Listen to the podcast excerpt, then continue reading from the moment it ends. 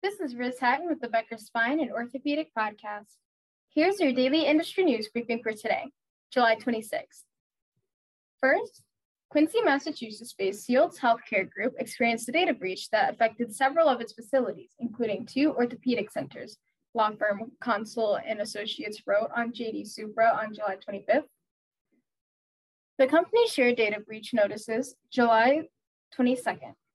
An investigation found an unauthorized party gained access to Shields Healthcare Group's computer system March 7th.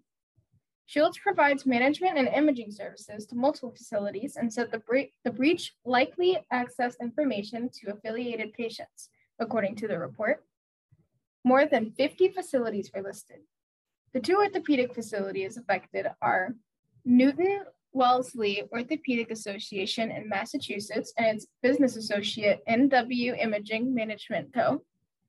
and Portsmouth, New Hampshire based Atlantic Orthopedic and Sports Medicine and its business associate Shields and Sports Medicine Atlantic Imaging Management.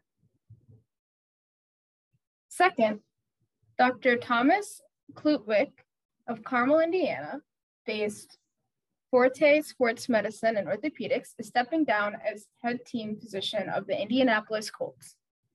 Dr. Klootwyk started in the role in 2017 after serving as an orthopedic consultant and associate team physician, according to a July 26th news release shared with Becker's.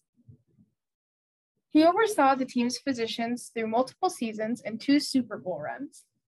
Dr. Klootwyk will continue to serve the Colts as a consultant. The next head team physician is expected to be chosen before August 13th. If you would like the latest spine and healthcare industry news delivered to your inbox every afternoon, subscribe to the Becker Spine Review e-newsletter through our website at www.beckerspine.com.